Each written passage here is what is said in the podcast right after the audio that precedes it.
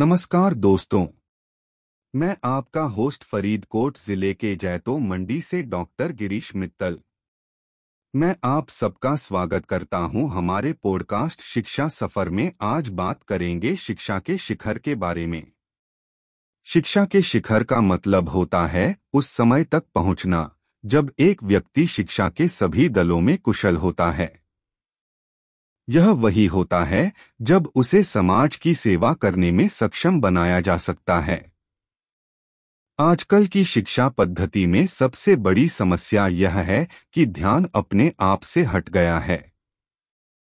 हम सभी जल्दी से एवं असमझिए बातों पर बल देने की कोशिश करते हैं, इससे हमें अच्छी तरह से समझ नहीं आता कि हम क्यों उस बात पर काम कर रहे हैं। शिक्षा के शिखर पर पहुँचने के लिए हमें उस चीज़ का सचेत रहना होगा, जो नहीं किया जा सकता है। जब आप अपने दृष्टिकोण को गतिमान रखते हैं और समाज के लिए उपयोगी हैं, तब आप शिखर पर पहुँचते हैं। इसलिए दोस्तों, हमें अपने समाज के लिए शिक्षा करनी चाहिए, जो आपके लिए सुरक्षित नहीं होता है, वह सुरक्षित नहीं होगा।